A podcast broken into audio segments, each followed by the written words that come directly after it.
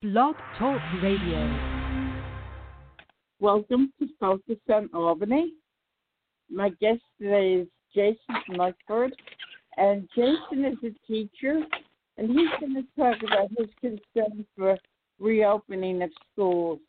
So, Jason, has the last few months been pretty difficult? Uh, the past few months were a whirlwind of change, uh, which did make a lot of things uh, more difficult than we could have ever imagined. Um, I mean, removing the physical classroom with almost no warning uh, is not the usual speed at which educational change happens. Uh, so, I mean, people had have obviously done online classes before. Uh, not everyone, but I mean that that model was out there for uh, certain college classes for the most part. Um, I mean, I've even done online and distance learning as early as I want to say the year 2000. We had networked televisions. Um, that were broadcasting via satellite. And so it wasn't a brand new thing to have distance learning, but all of a sudden things got really hard because now you didn't it wasn't a choice to say, "Oh, for this one class we're going to plan ahead. There's going to be distance learning." And everybody had expectations already managed. This was take any expectation you have and throw it out. You know, it's start start starting over except for the actual content. Um, I like to say that I teach three things on a regular basis. I teach content, I teach process, I teach people. So the content stayed the same, the process was entirely new, and mm-hmm. just about all the people were panicked.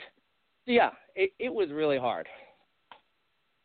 So you teach what grade?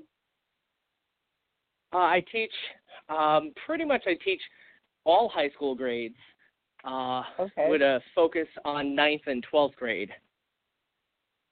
And you, you're also an adjunct professor at SUNY, right? That's also true, yeah. So I have a uh, college, 200. I have a 200 level college, class for the college. For for your college class, was that also done uh, through technology? Yes, um, it was done through technology, and what made it a little bit extra hard for me personally is that the while while most teachers have their their primary gig is uh, is almost always their only gig. Um, I had, like you said, the high school classes and the college classes, and the 2 mm-hmm. different um, education educational entities opted to implement different technology solutions. So, same concept, classes going online, but the tools um, that we chose to use were different. Uh, how to engage with the audience had different rules.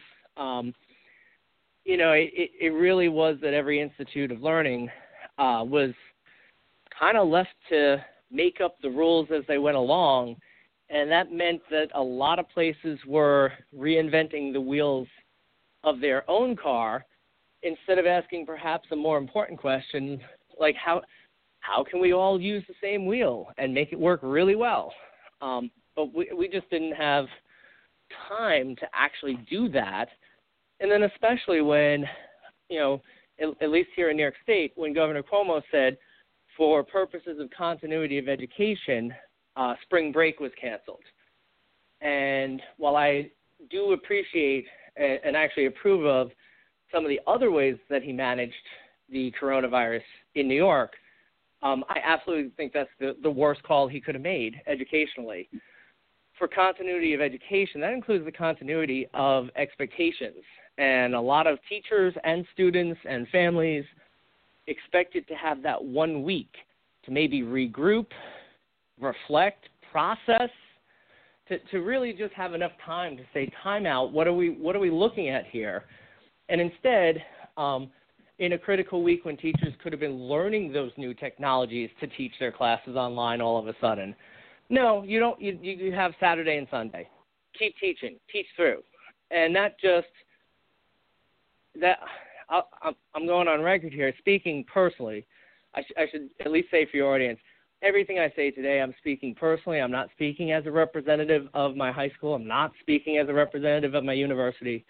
I'm speaking as an individual, and I'm going to try to take issues looking at it from multiple perspectives. Uh, I am a teacher, but hypothetically, what if I was the admin? What if I were the governor, et cetera?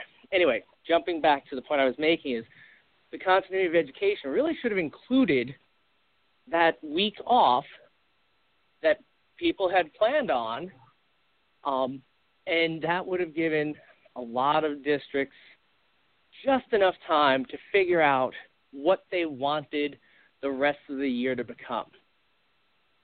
And so while every district who has a contract, who hit their 180 days, you know, et cetera, uh, teachers got their time back. Uh, that is for the for the five or six extra days they needed to work. Um, they, you know, on the back end got five or six days at the end of the calendar year. But no, it, it would have been it would have been much much much better to stick with every school's original calendar. Um, that that was just it. The the metaphor I'm going to drag out here is if you're riding, let's say you're riding a NASCAR, a race car, every now and again you need to pull into the pit stop, check the tires, maybe change a tire, whatever. You need you need that time out to to refocus, regroup, and get back out there and do your best race. And uh, Cuomo saying we have to teach through that spring break week statewide was really saying no, you don't get a pit stop. Whatever's falling off your car, yeah, keep racing. And and you know, if I were in a room with him, I will tell him to his face how I feel about that one. So the relationship between you and your students changed drastically overnight, didn't it? Am I correct in the assumption? Um, the way you phrase it, I'm going to say no. The relationship I had with my students stayed mostly on course. That comes back to I teach content, I teach process, I teach people. So you're you're asking a question about the people dimension, and so thankfully, having started the year in a physical classroom with people and treating them as people, as well as you know they also happen to be students. Um, it, it was good that relationships were already there, were already built. We could build from the relationship to reinforce things about content and process as needed. Um, mm-hmm. You know, it other than uh, you know that there was definitely some students, um, and and this is in both of my contexts. There were definitely a few students who just dropped off the map, and it could have been a technology issue. It could have been uh, family crisis, medical something. You know, I'm not here to judge on that, but but of the students who were able to participate online, um, which was the bulk of them, uh, really uh, the, the relationships didn't change that much. Maybe we maybe we had a little bit less interpersonal, uh, you know, develop developing the the interpersonal relationship time because of the time crunch of you now are only online so much per week. You have to get through more content, and you can't fill it with those personal interactions. Um, but the quality of the, the relationship really, I would say, in some cases, even strengthened. It was like we're in this together. Like students stepped up, teachers stepped up. People realized when things got real, um, then you know you realize who was still in your life rooting for you to be successful. And I think students got that. Like they understood that. So when did the school go from brick and mortar to technology? It was in March, right? it was in the middle of March. Um, you could almost map to the to the exact weekend when it had happened. Uh, a number of districts had March 13th as a superintendent's conference day, although not all of them did. But also, on March 13th, there seems to have been a shift in the federal conversation about coronavirus. And oh, I wish I could remember off the top of my head which uh, there's, there's a congressperson, I want to say from Texas, who on their official representative website kept a timeline, or is still keeping a timeline of important quotes, important milestones, important everything. And on March 13th, um, on that site, is where the language really started changing from this is a hoax, this isn't real, this is we'll get over it, this will blow away by April. And then all of a sudden it's like, oh, this might be a thing. Two days later, March 15th, Cuomo is already issuing all kinds of orders, and that included, okay, and schools are going to be shut now. So that's when you hear when you hear about Cuomo's uh, controversial uh, nursing home edict, where where if a if a nursing home could manage a corona positive patient, uh, they were not allowed to not admit them back. Um, that was March 15th. Schools were closed March 15th. Like everything was that weekend. March March 13th and March 15th was what I'm guessing, you know, panic mode for 50 states and then some. Now, you know, not everybody, unfortunately, has uh, technology in their homes. What about the kids that? What about the kids that had no internet hookup? What happened to them? Um, a, a number of districts. So again, not speaking just for my district, but in in communicating with past colleagues and then um, you know teacher colleagues that I don't maybe personally know, but share an online community with. A lot of school districts were able to step up and get like uh, hotspots like they purchased and paid for hotspots for their students so that they could get online with what technology they had. Um, I mean, obviously that comes at a cost to the district, but uh, you know, the the district I'm in fortunately already had in place a uh, Chrome one student one Chromebook um, policy. I was able to put technology in the hands, I think, of every student.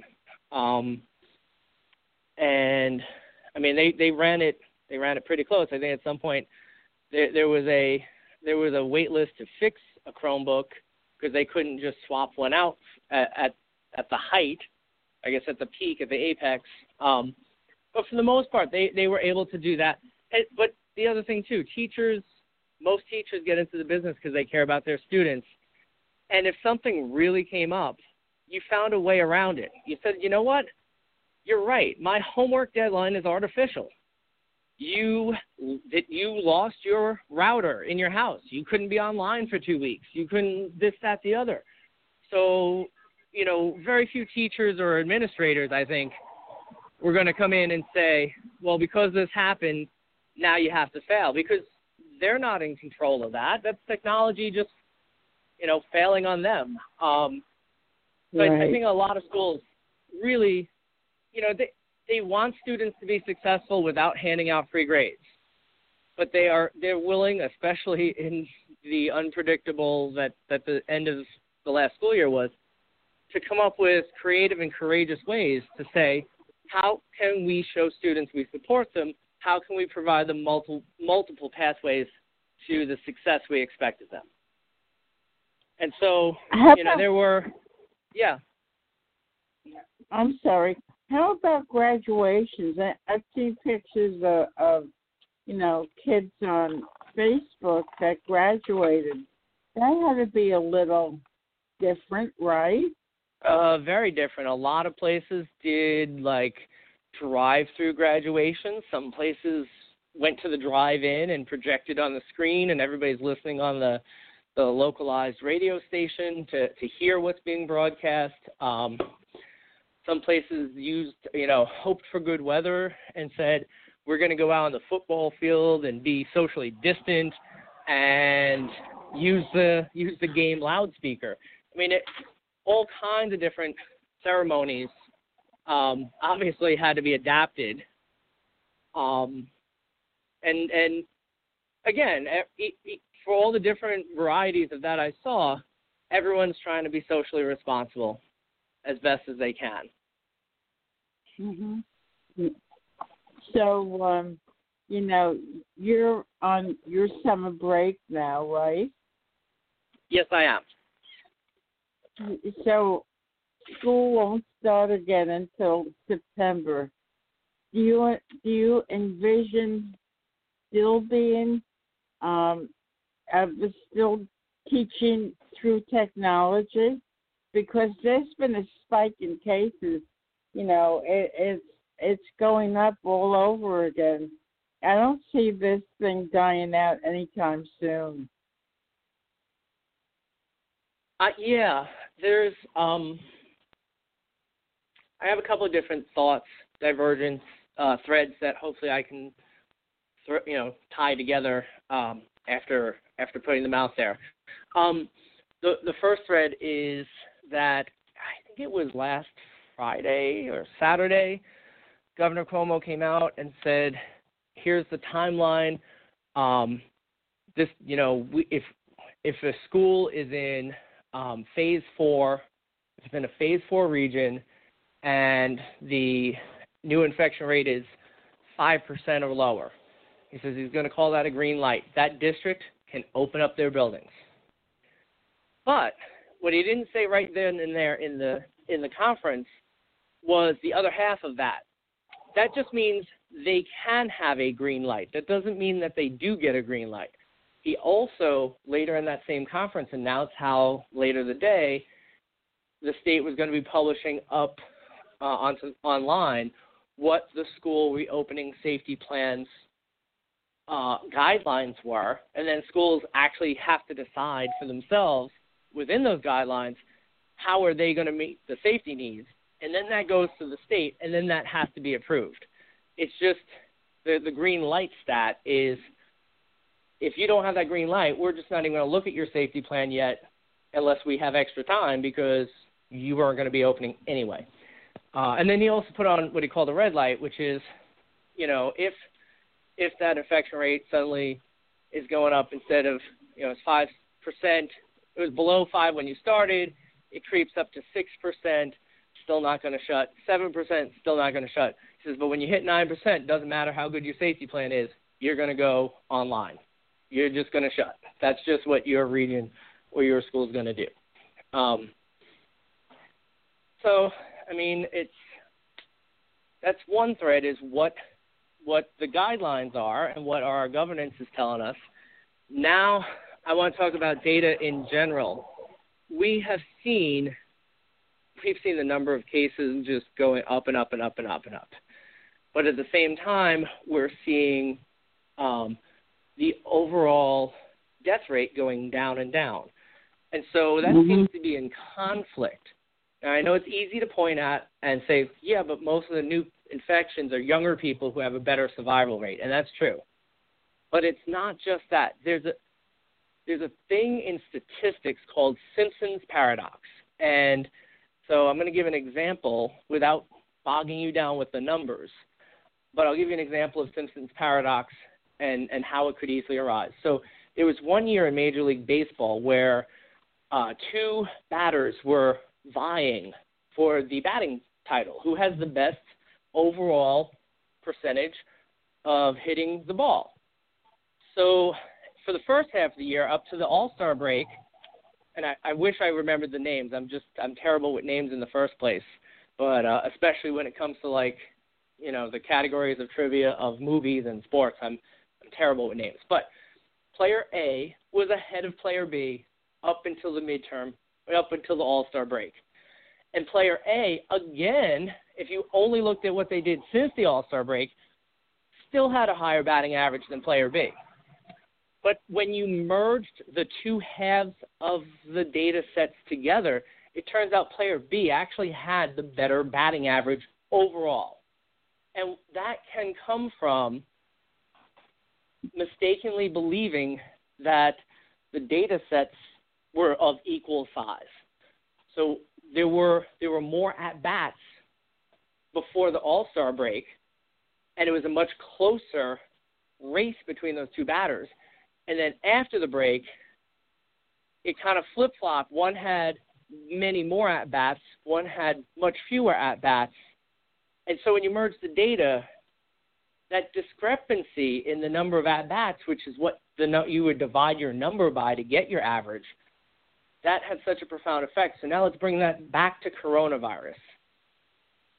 We can look at coronavirus data as an entire nation, and that's merging the data sets. That's taking New York and throwing in Florida and Texas and California and Arizona and Delaware and all, all the states. Boom. Or we can look at the data as what if each of these hot zones is its own independent data set? How are they behaving? And so the behaviors of the individual data sets all kind of show the same rise, fast rise up to the apex.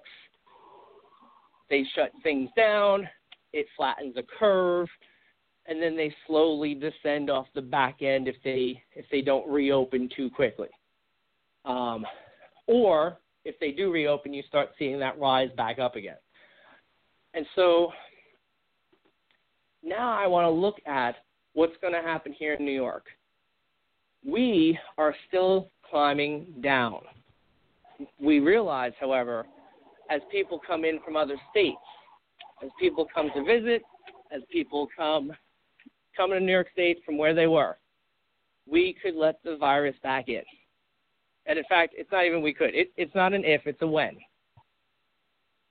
So New York is trying to do what it can do so that when it happens, um, we are we are still treating our data set as independent from the overall trend. And I think that helps us because it is going to help mitigate people bringing in potential coronavirus. We're going to identify them better. We're going to quarantine them. We're going to do what we need to do. We're going to keep our hospital bed uh, rate down. We're going to keep, you know, we're by by not looking at the whole picture, by looking only at New York data. I think New York is going to do better in their response. It's not that they don't look at the whole data, but when it comes to New York decisions, they look at New York data. And when they're looking at other hotspots, which is why certain states have hopped on and off that quarantine list, they're looking at each region's specific localized data to say where are they in their curve? Where are they with their apex? How does their data match what we've gone through? Because if we're just looking at the big picture, not not gonna we're not gonna see the little important details we need to not you know re up on the number of cases we have, even though there's been an uptick it's been a very mild uptick here. And hmm. I feel like they're doing what they need to. So now let's bring that all the way back to schools. So, because of all that, I think we have the best chance of going back to physical schooling as soon as we can. I don't know if September 1st, or in many cases like September 7th or 8th, I don't know if that's going to be too soon, and it really is kind of up to the virus to decide that for us. Um, although we have a say in it, the percentage of people willing to socially distance, wear masks, not do risky mm-hmm. behaviors, etc. You know, we we we can respond and react to it, but um, I think we are going to be one of the first states to go back to full time in building schooling, and at the same time, I think we're also going to be one of the better states, one of the resource states to say, and if we have to go online again, or if we have to start with a hybrid model, or if we're if we're starting to have a hotspot again, if it's full online, we're going to have a lot more effective schooling. I already know because I've heard this from, from multiple school districts. One of the big pushes to have the if you have to be online, your online schedule is the schedule you were going to have in the building anyway. This way, there's no excuse. If you had class Monday at 1:30, doesn't matter whether you're in the building or not. You have class Monday at 1:30, and having that level of consistency, having those patterns, having the expectations of the patterns, um, removing the anxiety over what is school going to be, is going to make it more successful than how last year ended for most schools. So it's going to be stressful for you because if if uh, you, you're not in the classroom physically in the classroom when the school starts, then you won't pour between you and the students like if you were there physically with them, correct? It would be harder to build that rapport, but it's it's incumbent upon every teacher to actually take the time when especially when you don't even feel like you're going to have the time, but to take the time to build in the kind of activities that at the beginning of the year, here's your icebreakers. Here's maybe you know, the in jokes that period two built because somebody did this funny thing, and as a group, you're like, hey, remember that time when that happened? Um, mm-hmm. and, and so you can you can build an online community. It's just a matter of making sure that you pay attention to, to actually do it. Um, I also think, however, so like most schools at the end of last year, again, panic reactions and not knowing how to get technology to all the kids and all all all the wheels being reinvented at once. Um, you know, a lot of districts just said, "Hey, it's good enough if we can get some FaceTime with you in class uh, a couple hours a week." Like they, you know, it, we're we're gonna we're gonna insist you gotta attend class at least on this core time, but then office hours in case you need help. And mm-hmm. um, I think if we're going in knowing to have a plan of what does it look like if we're all online? What does it look like if we're hybrid? What if it, what does it look like if we're in the building? What if it looks like, you know, or how do you how do you hit the clutch and change gears from one plan to another plan at the mm-hmm. drop of a hat? But with those plans in place ahead of time, when the when the students come in, you have you have meetings with them. You have meetings, you know, admin with teachers, teachers with students, admin with students.